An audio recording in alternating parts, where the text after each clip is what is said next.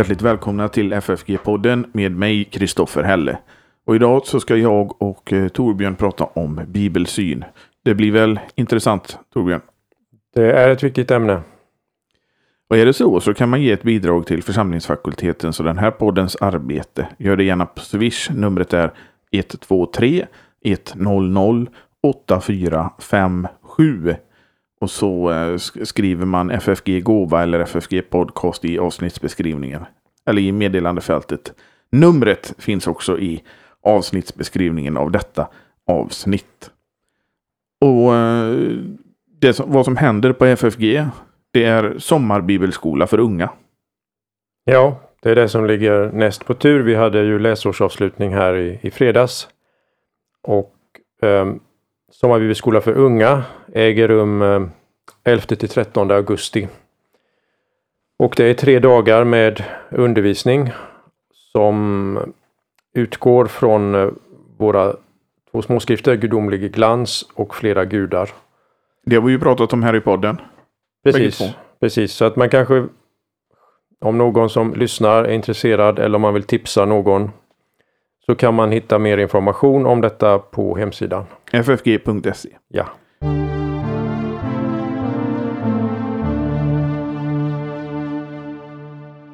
Ja, Torbjörn. Då ska vi göra del ett i det här med bibelsyn. Vi hade tänkt att göra två avsnitt. Ja. Och vi kan ju eh, säga till våra lyssnare att i slutet av del två så kommer vi gå igenom lite vad som är FFGs eh, bibelsyn också. Ja. Men eh, bibelsyn, vad, vad, vad är det? Mm. Nej, men det är en bred term som eh, alla, man kan säga i bred mening här att alla har en bibelsyn.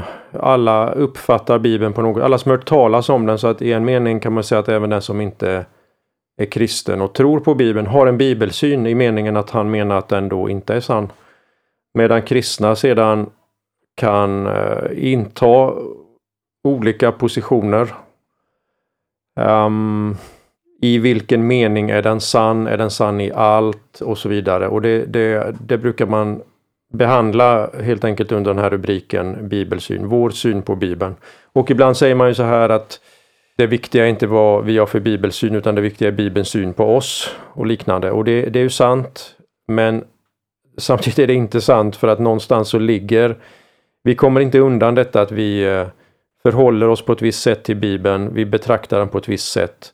Och det här behöver göras medvetet. Vi behöver så här lyfta, lyfta upp det här för att få, eh, som jag menar idealet, Bibelns egen syn på sig själv, vad den har för anspråk.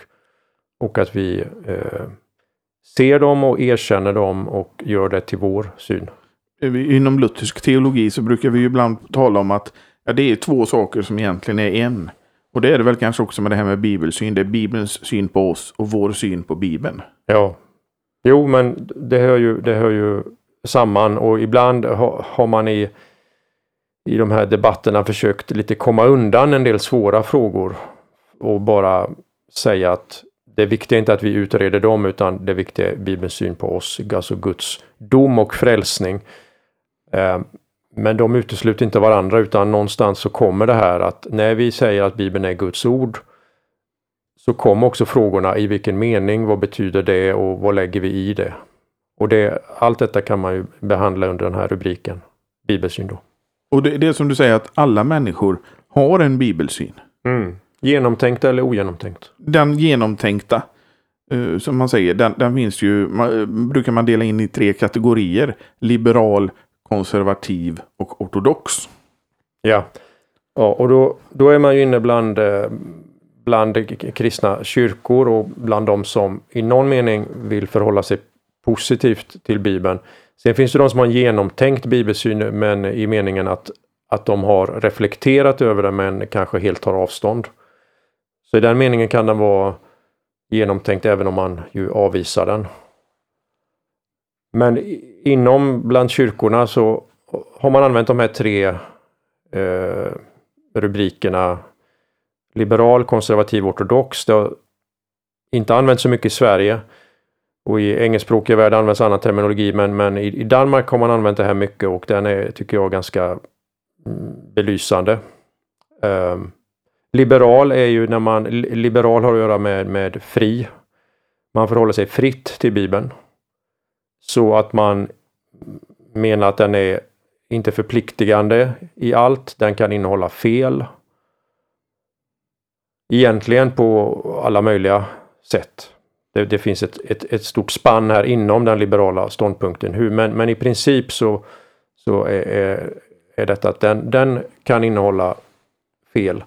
Konservativ bibelsyn går ett steg eh, längre och säger att den är, den är sann i allt som rör dogmatik och etik, alltså allt som rör läran och livet, reglerna för livet. Men den kan innehålla fel i sånt som rör naturvetenskap, det vi kallar naturvetenskap nu, och historiska uppgifter. Och därför kan den också innehålla motsägelser. Medan den ortodoxa bibelsynen säger att Bibeln är sann i allt den uttalar sig om. Lära, liv, naturvetenskap, historia. Allt som den uttalar sig om, den är sann utan reservation. Och med de här tre slags grundpositioner kan man ändå täcka in ganska mycket av det som har diskuterats rörande Bibelns trovärdighet och anspråk. Men om vi, om vi börjar med den eh, liberala bibelsynen. Mm. Så eh, det är ju lite det man skulle kunna säga välja och vraka. Jo, det är det. Det är det, för att, det, men det är det jag menar som blir ett blir en fråga här i slutändan av, även om vi inkluderar den konservativa, att om man menar att Bibeln kan innehålla fel i, i någon aspekt så blir liksom kriter, frågan blir vad är kriteriet för detta? Vad ska jag använda för slags redskap för att utsortera då det som inte är sant? Och ja, det blir välja vraka.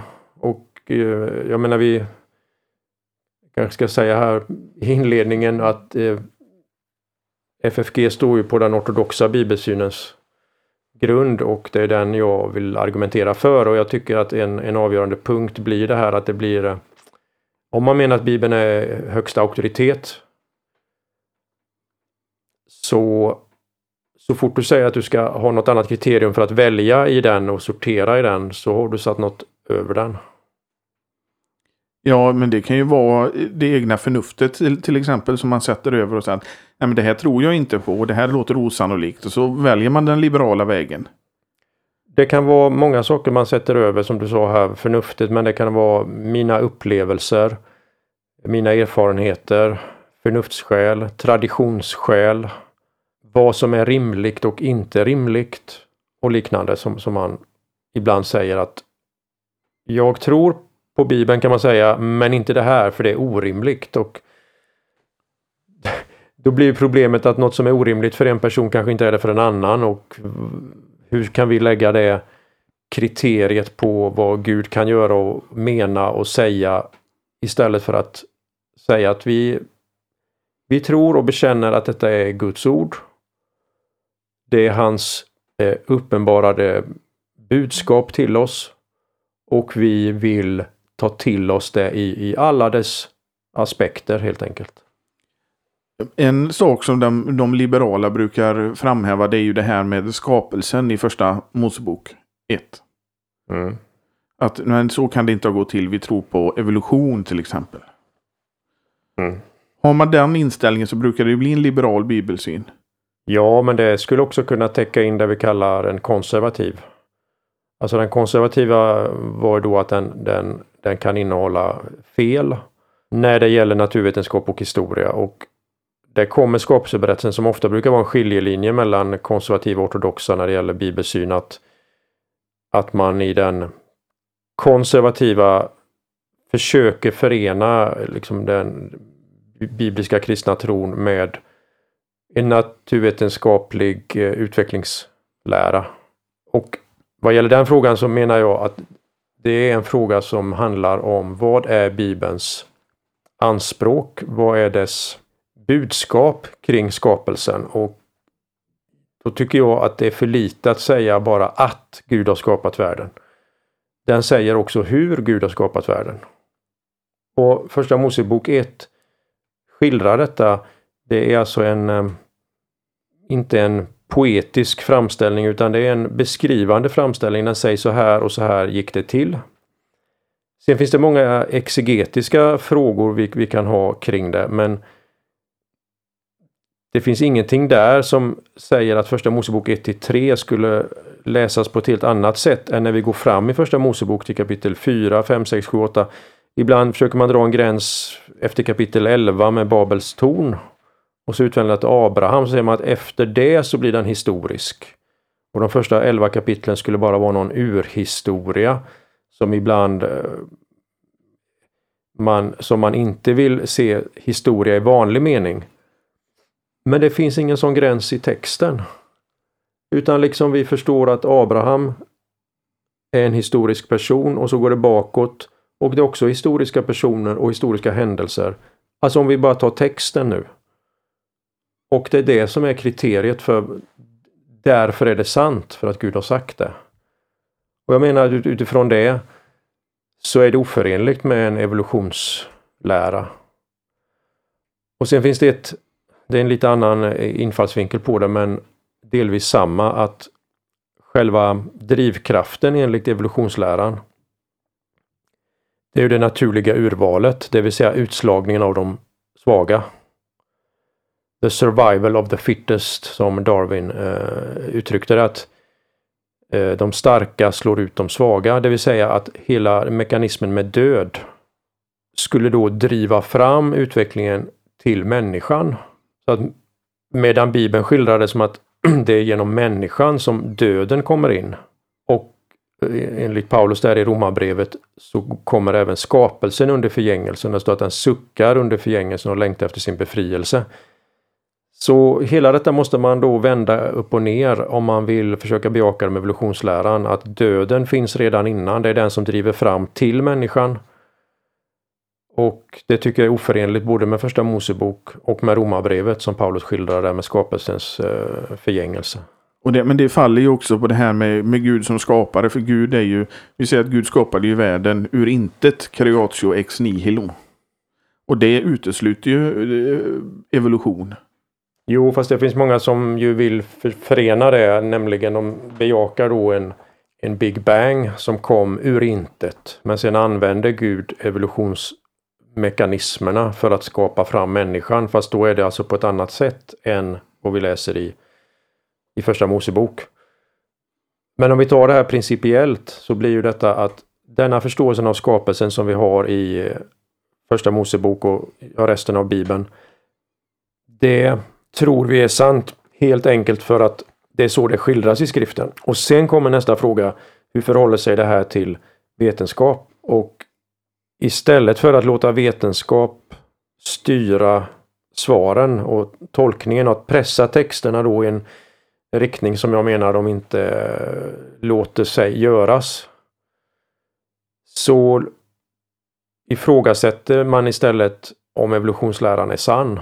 Och jag gör det inte utifrån att jag är biolog eller vetenskapsman utan helt enkelt för att jag menar att det är som jag ser det är oförenligt med Bibelns framställning. Det är eh, djupast sett en exegetisk fråga och en fråga där man eh, också då låter förnuftet i meningen vetenskap, iakttagelser. Nu vet jag att det finns många som ju också där har stora invändningar och menar att evolutionsläran inte håller. Vilket jag också tror är sant, men det är jag alltså som en lekman, men att det inte är förenligt med Bibelns framställning. Det, det är det som avgör saken för mig. Men jag tänker ju att den här eh, liberala hållningen, den innehåller ju också paradoxer. För vi pratade om, du säger survival of the fittest. Så, så såg jag här att Storkyrkan i Stockholm skulle ha en minnesgudstjänst för alla utrotade djur. De bejakar mm. evolutionsteori. Vilket är en teori. Mm. Och, och, och sen eh, så har de minnesgudstjänst för eh, de här djuren som inte var survival of the fittest så att säga. Mm.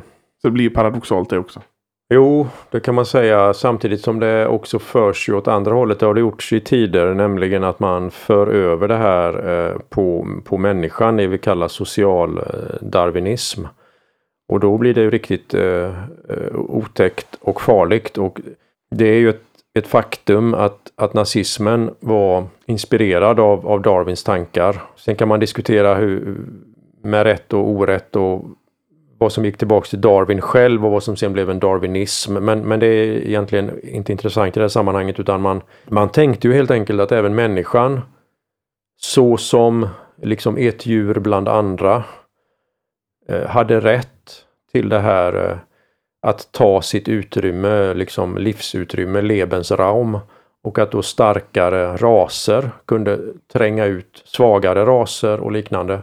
Så det var en social darwinism där man förde över de här tankarna på, på människan. Och om man är ateist och bejakar evolutionen som något positivt så är det på sätt och vis logiskt att det, att det kan leda till det. Och i den meningen som du säger att man det, det blir motsägelsefullt eller det blir spänningar men det är lyckligt att det blir så. Att man inte är konsekvent för nu, nu kanske till och med att man i djurvärlden vill bromsa det här och, och stoppa och rädda arter och liknande. Ateister, finns det? Luther skulle säga att det inte finns. Nej, det är sant. Det är hur man uh, definierar det. Men uh, det, du tänker på att Luther menar att det, det som hjärtat förtröstar på och fruktar, det är din Gud. Mm. Och i den meningen finns det inga ateister. Det, det är sant, men i den här meningen att du med, ditt, med din mun och ditt intellekt tänker det finns ingen Gud, det är bara vi människor här i universum. Vi eh, har vår historia på den här planeten, vi är ett djur bland andra. Så kan man säga att den tankekonstruktionen styr mångas liksom, livsförståelse. Och då är den fylld av spänningar för att men det ska vi nog vara tacksamma för som sagt. För Kör man det konsekvent så har vi sett också i historien vad det kan leda till. Och det är ju till skillnad mot en kristen som, som ändå har ett evighetsperspektiv att se på. Ja, människan eh, blir ju något helt annat. Om vi återgår till skapelseberättelsen så tror jag den har oändligt mycket att säga i, sina, i sin skildring hur människan skapas. Um, och, och apropå det här nu att, att hon skapas ju av stoft från jorden i en mening. Det vill säga hon har samma organiska material som djur och andra skapade varelser. Samtidigt som hon, Gud inblåser sin, sin livsande. Det kommer så att säga ovanifrån och hon blir skapad till Guds avbild. Så istället för att liksom vara det här djuret som reser sig över andra djur, som är enligt liksom evolutionismens grundmönster, så, så, så kommer hela människans höghet så där, ovanifrån. Från Gud och hon blir upprätt. Hon, hon står där och, och, kan vända sig uppåt mot Gud. Så hon får en, en, en sån som skapelsens krona. Det är inte något som kyrkan kommer på senare i historien utan skapelsens krona det är verkligen första Moseboks skildring av människans plats i skapelsen. Men du pratar om det med att man är skapad till Guds avbild. Men det är ju någonting som de som är eh, liberala ofta påpekar. Att vi är skapade till Guds avbild. Ja, uh, ja visst. Och, och, och, nästan ser sig själva som något gudomligt då. Ja, det finns ju diken här också. Det, det, är, det är ju gott och väl att man framhåller människans skillnad från, från djuren. Men samtidigt skapad till Guds avbild. Det betyder inte att hon nu är Guds avbild. Och det är ju där vi har hela förståelsen av syndafallet och, och liksom förvrängningen av detta och vad det blir av människan nu. Men skapad till Guds avbild, det uttrycker ju liksom vad som var planen och vad vi är ämnade till att bli och vad som är målet för vårt liv. Nämligen när vi i Kristus, han som är den, den sanna avbilden, i honom blir vi nyskapade och Paulus säger att det växer fram en, en ny människa en, som är en, en bild, en avbild av sin skapare. Så det, det är viktigt med balansen och, och, som alltid här finns det som sagt diken åt olika håll. Att skapa till Guds avbild men också fallen i synd och därför i behov av frälsning. Så vi inte bara har första trosartikeln om skapelsen utan också andra om frälsningen och tredje om anden och helgelsen. Men det blir ju ofta då att, att man eh, liksom, om man säger jag är skapad till Guds avbild. Ja, eh, Gud har skapat mig som den jag är. Och så blir det någon form av, av falsk trygghet i det. För att man väljer och vrakar och Man läser bara i början där att eh, man är skapad till Guds avbild men man går inte vidare och läser kapitel 3 när människan följer synd. Mm. Nej men första Mosebok nu när vi är där i skapelse. Det är viktigt tycker jag att, att, att nu få fram här att, att läsa detta som eh, historia utesluter på inget sätt att det också skulle vara en berättelse om oss här och nu. Ibland ställer man dem mot varandra på ett märkligt sätt så att antingen läser du som historia, då är det Adam och Eva, historiska personer, länge sedan, allt detta.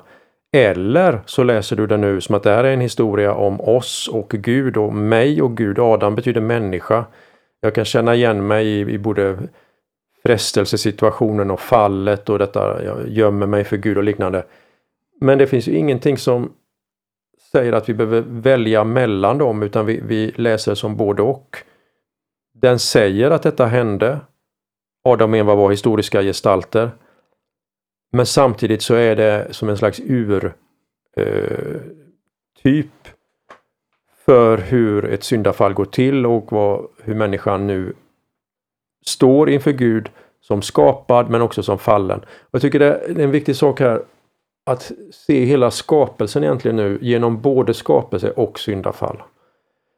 För Annars kan det bli att vi tror att vi kan läsa skapelsen som en liksom öppen bok om Guds avsikt och mening med hela eh, tillvaron. Och tänker inte på att den också är skadad av synden. Och då blir det um, en väldigt märklig bild av Gud. Det kan, det kan hålla när, när, när sommaren och solen skiner och allt går bra. Då, men när, när det kommer svåra saker och skapelsen visar ett annat ansikte, då måste vi också tänka på att den är fallen. Det finns en fiende. Jesus säger en ovän har gjort detta där i åkern, sått ut det, det dåliga ogräset. Um, och så pekar den liksom både i sin höghet och sin, uh, i sitt fall mot frälsningen i Jesus Kristus. Vi, vi måste dit för att kunna få en rätt syn också på, på skapelsen som den är både i höghet och, och i, efter fallet. Men vi, vi goda förkunnare brukar ju säga att i, eh, Adam och Eva, det är våra första föräldrar. Mm. Och att i Adam är vi alla ett. Vi mm. har syndat. Mm. Och, och så pratar vi om den nya Adam. Mm. Så att Adam och Evas historia, det är också våran. Som talar till oss idag. Det är en annan viktig poäng när man eh, betonar att Adam är en eh, historisk person, nämligen människosläktets enhet. I Adam är vi alla ett, som, som du sa. I, I, Adam, alltså alla människor eh, hör ihop i, i, i den meningen och det skapar det skapar en, eller skulle skapa en djup medkänsla med alla. De är oavsett bekännelse, tro, eh, livssituation, vad vi vill, så är de syskon i den meningen. Det är samma kött och blod. Vi, vi kommer alla av, vi är alla släkt. Och jag hörde nyligen någon som fick det här till sig som när han var barn och i sin ungdom och han insåg sedan nu när han var äldre hur djupt det har präglat honom. Liksom i, alltså hela viljan till mission, att du vill andra väl. Hela den här drivkraften är att vi hör alla i Adam ihop. Det, det är förlorade syskon om de nu inte finns med i tron. Och det är jätteviktigt. och Det här var ju självklart så länge man läste Bibeln så här men redan på 1600-talet så kom, fanns det teorier som man uttryckte att det fanns pre-adamiter. Alltså människor före Adam. Som skulle uppstått på olika ställen på, på jorden. Och där började någonting mm, man började ifrågasätta Bibeln och man började tänka sig det här som sen har, har mm, ju gått vidare på olika sätt hur man inte längre ser människosläktet som en, som en enhet. Så återigen där, bara exempel på bibelsyn och frågan om det är historiskt eller inte och vad skapelseberättelsen säger spelar roll helt enkelt. Även existentiellt här och nu för oss. Men nu, nu pratar vi om den liberala bibelsynen. Och jag tänkte för att göra det lite lättare för våra lyssnare så kanske vi kan uh, ta fram en person som har um, haft eller har en liberal bibelsyn. Har du något förslag på det? Ja, det får du. Du, du får säga du har nog någon i, i, ja, i åtanke. Någon som själv har uttalat det är ju uh, Carl Gustav Hammar. Mm. Mm. Jo, men det, jag skulle säga en, en, den liberala bibelsynen har varit den, den vanliga nu, den dominerande i Svenska kyrkan under flera decennier. Och på prästutbildning som, som vi också ägnar oss åt här så är den, det man där får lära sig i mycket av akademisk litteratur. Det är, det är en liberal bibelsyn i olika tappningar alltså men eh, någonstans man menar att Bibeln kan innehålla fel, är inte förpliktigande och så vidare i, i en mängd olika aspekter. Tänkte du på något särskilt med, med, med KG Hammar? Nej, jag tycker att han inte är något särskilt utan det finns så mycket som på, på något vis i hans gärning eh, för, för liksom, han blir personifierad för den liberala bibelsynen för han var den första som stod på eh, barrikaden på det sättet. Mm. En sak som han har varit inne på, på på senare tid det är att han talar om Gud bortom Gud. Alltså Gud bortom ordet Gud. Och det här hela förståelsen av språket som någonting som, som vi ska komma det som är bortom språket. Det kallas ibland också när man, för att komma åt det här ibland så försöker man eh, negera saker. Man säger att Istället för något är ändligt så är det oändligt. Istället för att något är fattbart så är det ofattbart. Du, du, du sätter liksom en negation. Och ibland har man i teologin menat att Gud är så stor att vi kan bara tala om honom i sådana här negationer. Och det här har ibland kallats för apofatisk teologi. Eller negativ teologi. Det har KG Hammar tagit upp och han har det till och med en undertitel på en bok som jag tror kom någonstans runt 2015, så det är ändå relativt nytt.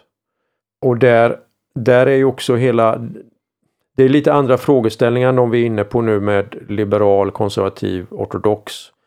För där är det hela förståelsen av, av hur orden förhåller sig till den verklighet de talar om. Och bara helt kort kan man säga att apofatisk eller negativ teologi kan användas väldigt olika. Det finns väldigt många olika slags apofatisk teologi. Men när man betonar att Gud är så oändligt stor så kan det antingen leda till att man säger att alla, allt vårt tal det är liksom bara närmevärden och vi kan säga på ena sättet eller på andra sättet. För vi kommer ändå inte åt det. Men det kan också leda till, som det har gjort mer i historien, att just för att Gud är så oändligt stor så måste vi hålla oss till det han själv har uppenbarat. Så bibelordet blir ännu viktigare i den här kombinationen med tankarna hur Guds oändliga storhet och vår eh, väldigt begränsade position. Men en, en, en väldigt, man säger så då, liberal ståndpunkt. Det är ju eh, förnekandet av jungfrufödelse till exempel. Ja, det är ett bra exempel. Och det har ju han tydligt gjort. Ja, det är ett bra exempel. Så att där har man eh, ett uppenbart anspråk som Bibeln gör. Att eh, det var en jungfrufödsel. Men istället för att enkelt ta det som det är så vill man då komma ifrån den historiska frågan och istället fråga vad, vad betyder det? Vad är den säga, teologiska poängen med det? Uh, och som någon har uttryckt det att det blir liksom att man vill förklara vad en teologisk jungfru är och inte biologisk. Alltså man, man sätter återigen två saker mot varandra som bibliskt bör hålla ihop. För det är klart att vi ska också fråga vad, varför och vad leder det här till och vad, vad är den teologiska betydelsen av det. Men det är på inget sätt någonting som skulle stå i någon motsats till att man tar det som en historisk sanning, historisk sanning eftersom Bibeln framställs som en historisk sanning. Så att eh, en väldigt viktig fråga här när vi kommer in på de här nu, det, det är ju genre, alltså vilken genre är Bibeln skriven i? Och vi kan ju ha olika sätt att skriva, om det är poesi eller om det är prosa. Och evangelierna är ju uppenbart att de vill berätta vad som hände. Och samtidigt med detta så är det fyllt av viktiga andliga sanningar, andliga poänger. Och det mest tydliga exemplet på det här det är, det är ju korset. Att korset skildras helt enkelt att detta hände där och då och samtidigt detta har den allra största andliga betydelse. Hela världens synd blir försonad. Så liksom det här sammanhållandet av det historiska med den andliga betydelsen. Det är Bibelns sätt att skildra det och det, det skulle vara vårt sätt.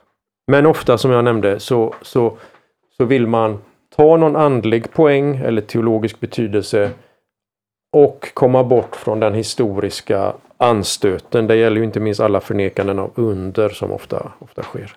Men, men i en, en, liberal tolkning så blir det ju ofta att korset inte har någon betydelse utan det blir att Jesus blir etik helt enkelt. Som en, en moralisk förebild Eh, och inte en försonare. Så har det ofta varit i, i, i liberal teologi. Särskilt i det vi kallar liberal teologi i teologihistorisk mening, det vill säga det som kulminerar där i Tyskland runt år 1900 med Adolf von Harnack och andra. Där inbegrep ju hela den här närmandet av frågan eh, också att man hade en annan eh, förståelse av försoning som du säger och Jesus blir i hög grad en morallärare då. Och det var ju de här Jesus-biografierna man skulle skriva om vem Jesus verkligen var. Ja, de florerade. Och det de kom fram till det var ju i princip att han var en tysk man på 1800-talet. Ja, väldigt stora likheter. En vishetslärare. Ja. Och där kommer vi in på en viktig sak.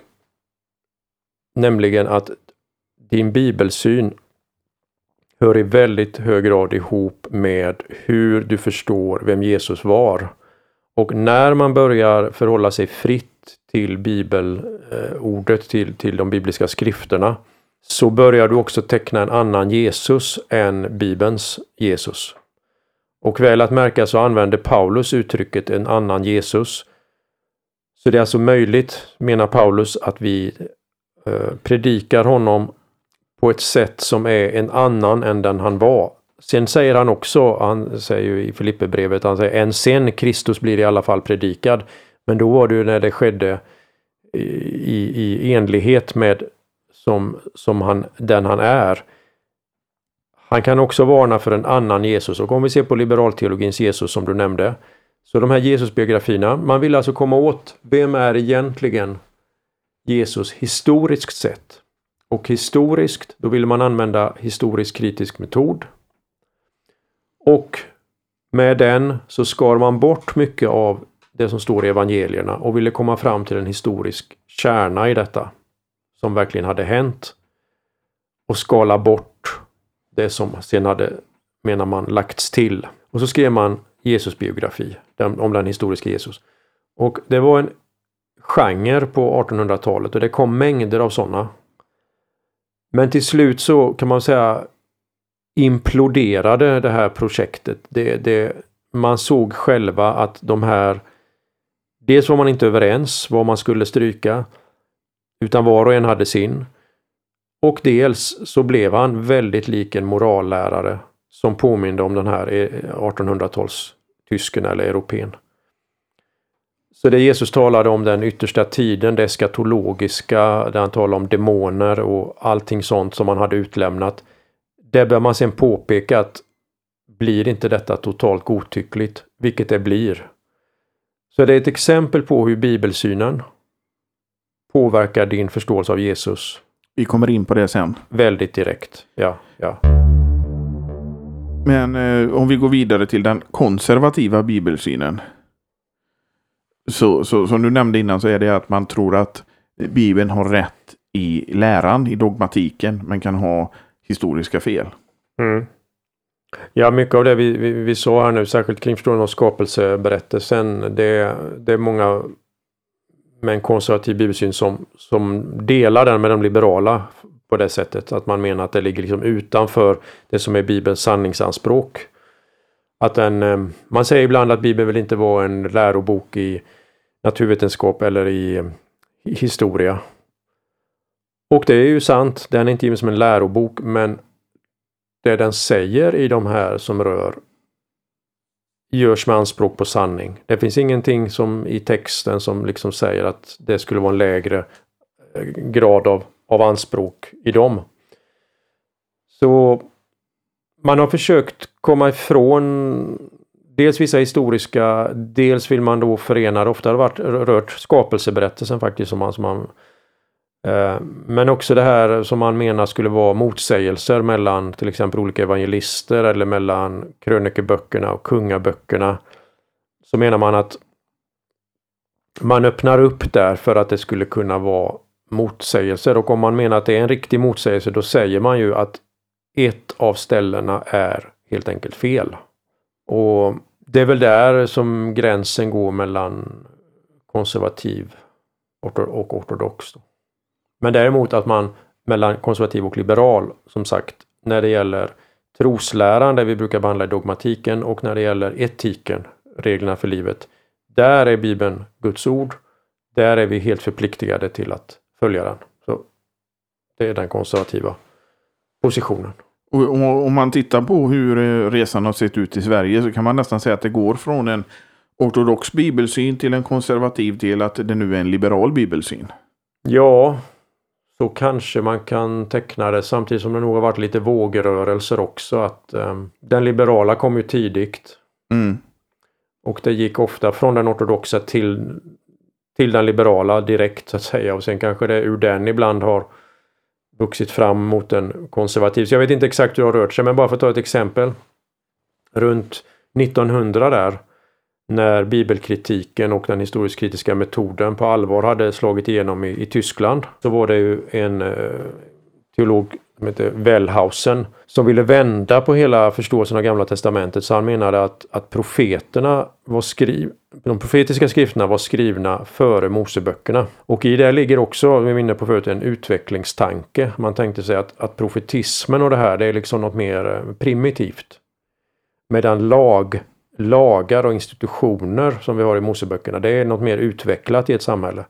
Och då, då tänker man Israels historia då, då, må, då, måste det, tillkomsten ha varit att profeterna först Moseböckerna sen. Så han vände ju på hela den traditionella förståelsen och hela bibelsynen förändras. liksom. Och när det här kommer till Uppsala så berättar eh, en sån som ärkebiskop Nathan Söderblom hur eh, när han mötte det här i sina studier med, med, med Wellhausen så var det som om hela marken gungade. Hela Fundamentet rycktes bort. Och han kom i en djup kris. Och Einar Billing, som är en annan av 1900-talets viktigaste gestalter, vittnar om samma sak. Så de kom från en position där Bibeln var det självklara fundamentet, där tron höll sig till och byggde på. Så mötte man bibelkritiken och då rycktes detta undan och man fick säga, orientera om och bygga sin teologi på ett annat sätt. Så det har spelat kolossal roll för teologins utveckling på 1900-talet. Men jag tror också att ibland har pendeln slagit väldigt snabbt från någon, någon form av ortodox bibelsyn till en liberal. Uh... Men om vi tar en, en eh, företrädare för den ortodoxa bibelsynen, har du något förslag på det? För den? Oh, förlåt, konservativa? För den konservativa. Ja, den mest kände här i, i, i våra sammanhang det är ju Bo Giertz. Och det har vi ju hört här i podden innan hur Bo Giertz eh, har sagt att eh, människorna kommer från aporna till exempel. Han har varit tydlig med det. Och det, det, det är ju inte förenligt med en ortodox bibelsyn. Nej, jag har aldrig läst det. Jag tror aldrig han har skrivit det, men, men, men du säger han har sagt det. Ja, det finns flera av varandra oberoende källor som har, har hört det. Ja. Nej, men jag, jag jämförde en gång och det här finns i en artikel som om någon är intresserad kan man höra av sig till, till oss så, så kan vi skicka en kopia på det här. Men jag undersökte bibelsynen hos Bo Giertz. Eh, bland annat Bo Giertz men också en sån som Ole Hallesby i, i Norge som ju var en stor väckelseledare och viktig för menighetsfakulteten där. Och båda två är, är mm, företrädare för en konservativ bibelsyn. Så man håller fast vid det den säger i, i läran och i etiken. Men man, man öppnar för att när det gäller historiskt naturvetenskapliga, där, där Ja, det är frågan hur man uttrycker det.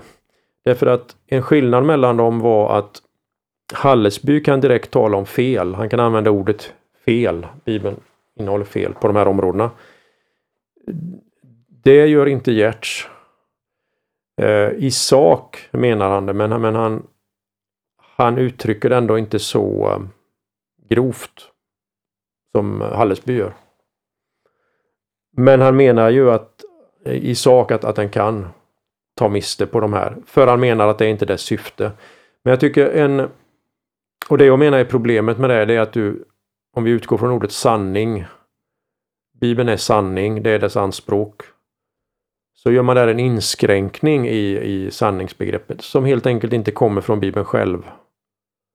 Det, det, det är min kärnkritik av det. Men eh, jag tycker Bojac har ändå en, eh, en väldigt användbar bild. Där han säger att i Bibeln finns det huvudsaker och bisaker. Och man kan jämföra med ett porträtt. Den tecknar ett porträtt av Jesus Kristus. Och vissa av nu äldre porträtt vi kan se framför oss så finns det man sätter in personen i ett sammanhang. Du kanske ser en gård bakom eller ett landskap. Så porträttet det säger något om personen även genom att teckna en bakgrund. Men den är, ligger liksom lite där, mycket i den är obestämt. Det är lite diffust, du ser det inte riktigt. Den bilden eh, håller jag helt med om utifrån en ortodox bibelsyn. Att det är väldigt viktigt tycker jag att hålla ihop den ortodoxa bibelsynen med detta vad som är dess centrum. Nämligen Jesus Kristus, hans verk. Och mycket i bibeln är tecknat där, ligger ute i periferin. Men det betyder inte att det skulle innehålla fel där ute. Det finns sånt jag inte förstår. Det finns sånt jag inte ser hur det går ihop. Men jag håller allt sammans för sant. För att det är dess anspråk. Och den här bilden som Gertz använder, den tycker jag också, han, han jämför det här med hur ögat fungerar. Att när vi, vi har ett synfält och där är det skärpa i mitten. Och så finns det det som är i periferin som är suddigt. Det är en väldigt bra bild tycker jag. För Bibeln har ett väldigt fokus på vissa saker och där är den väldigt tydlig. Sen finns det sånt där den inte är tydlig och vi undrar vad hände där? Vi tänker något gammaltestamentligt eller sånt som vi förstår är ute i periferin. Men även dessa avsnitt är väldigt viktiga för vår orientering. Så att precis som synen så är det här som ligger ute där och, och är suddigt, men det är viktigt för vår orientering. Så är de här avsnitten viktiga i Bibeln. Också för, för helheten. Så vi kan inte... Vi ska ta allt på allvar, men vi kan inte avkräva samma skärpa i allt. Och så kan man hantera mycket som här rör de här historiska eh, detaljerna eller sånt som vi förstår inte tillhör huvudbudskapet. Men därifrån från att öppna och säga därmed kan de innehålla fel. Det ser jag liksom ingen, ingen anledning och ingen rätt för oss att, att öppna där.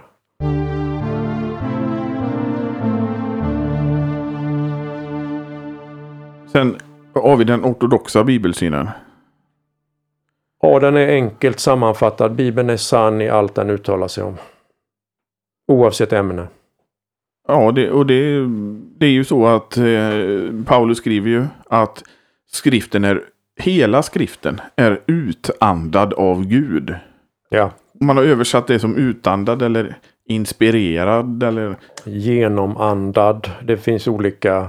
Men det är ju därifrån vi har inspirare, alltså andas in. Det är därifrån hela tanken på inspiration ihop med att man beskriver Bibeln kommer då. Att, att den eh, Hela skriften är utandad av, god, av Gud och nyttig till som det fortsätter. Och därmed är vi inne på en annan sak än bara vi ska nämna nu tycker jag i slutet på det här avsnittet men som kan utveckla i nästa om bibelsyn. Nämligen hela bibelbruket. Ibland är det bibelsyn och bibelbruk och det är också en viktig sak att hålla samman. Precis som skriften och Kristus är viktigt att hålla samman. Vad som är fokus så är det också viktigt att hålla samman eh, bibelsynen på det här sättet vi har talat om nu med bibelbruket. För det är så Bibeln själv gör. Där du nämnde andra Timoteusbrevet 3.16. Det är ju lätt att komma ihåg om vi tänker Johannes 3.16. Så har vi det här viktiga för, för bibelsynen. Andra Timoteusbrevet 3.16. där Paulus går direkt vidare och säger den är nyttig till och så kommer olika eh, bestraffning, upprättelse och så vidare. Så att, Undervisning, förmaning. Ja, ja. Ska, det, det ska ha en effekt på oss. Ett, åstadkomma någonting. Inte att vi nu beskriver en bibelsyn och så kan man ställa in det här i, i en hylla eller en monter. Och, och, utan hela syftet där är att den ska, Bibeln ska få göra sitt verk. Gud ska få göra sitt verk i oss genom Bibeln. Och då är vi inne på bibelbruk som är viktigt att hålla ihop med bibelsyn. Men det, det är ju också det, det, är det anspråket Bibeln gör själv. Eh, som, som, som, den, som är det ortodoxa. Det, det, det precis, det, det, är det som är egentligen det, det, enkla om man bara vill koka ner det. Att den ortodoxa bibelsynen försöker fråga hur framställer Bibeln sig själv? Hur ser Jesus på skriften?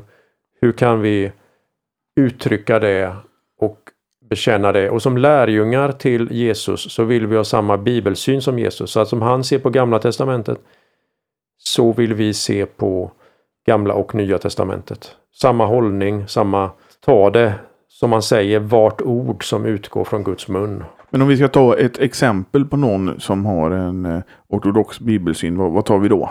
Ja, vi kan ju se på eh, församlingsfakultetens stadgar. Mm. Och det gör vi i slutet på nästa avsnitt.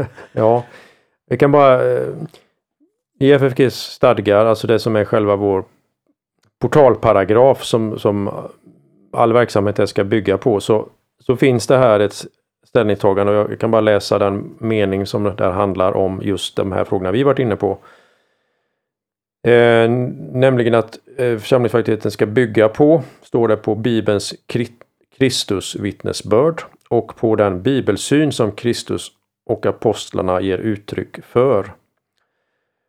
Och då kommer det här fem punkter och den jag bara tänkte nämna nu, vi kan se mer på det i nästa avsnitt, men det står så här att Bibeln är sann i allt den uttalar sig om. Bibelns eget sanningsanspråk är inte begränsat till blott vissa av dess utsagor. Det sammanfattar mycket av det som, som jag här nu försökt uttrycka vad den ortodoxa står för. att Det är det som är alltså problemet med den konservativa, att man tvingas liksom lägga en mall på. Och om vi närmar oss, det kan vi också utveckla kanske i nästa avsnitt, men om man närmar sig hela frågan utifrån begreppet sanning så gör Bibeln anspråk på att tala sanning. Och sanning i sin enkla mening, det är helt enkelt att det överensstämmer med verkligheten. Och när den då uttalar sig om det som rör historiska händelser, det vi kallar naturvetenskap, så är den sann också där. Det, det är det enkla. Och där har vi FFGs eh, ja, profilerade ställningstagande där i, i den frågan. Då. För vi kan väl också bara nämna att i Danmark där det här har debatterats väldigt intensivt. Där har vi en teologisk institution som liknar församlingsfakulteten även i bibelsynen nu som är Dans bibelinstitut i Köpenhamn. Samtidigt har vi menighetsfakulteten i Århus. Eh, och, och, en av anledningarna till att det startades två i Danmark och det är över 50 år sedan de Eh, startades. Det var, det var bland den här skillnaden på konservativ och, och ortodox. Eh, meningsfakulteten har en mer konservativ och, och eh, DBI en mer ortodox bibelsyn. Då. Och i de här, när församlingsfakulteten för snart 30 år sedan startade så, så var det ett ställningstagande, hela denna debatt och också därmed vad skulle vara grunden för arbetet här då. Så därför kom den formuleringen in. Då sätter vi punkt för del 1 och eh, hälsar våra lyssnare välkomna till del 2. Ja och eh, lyssna då. Och är det så att man vill ge ett bidrag till församlingsfakultetens arbete, gör det gärna på Swish. Numret är 123 100 8457 och så märker man det med FFG Gåva eller FFG Podcast. Och nummer och så det finns också i avsnittsbeskrivningen av detta avsnitt. För annat sätt att vara med och bidra till församlingsfakultetens arbete besök vår hemsida ffg.se. Och så säger jag eh, välkommen åter till dig i nästa avsnitt Torbjörn. Ja, tack för det.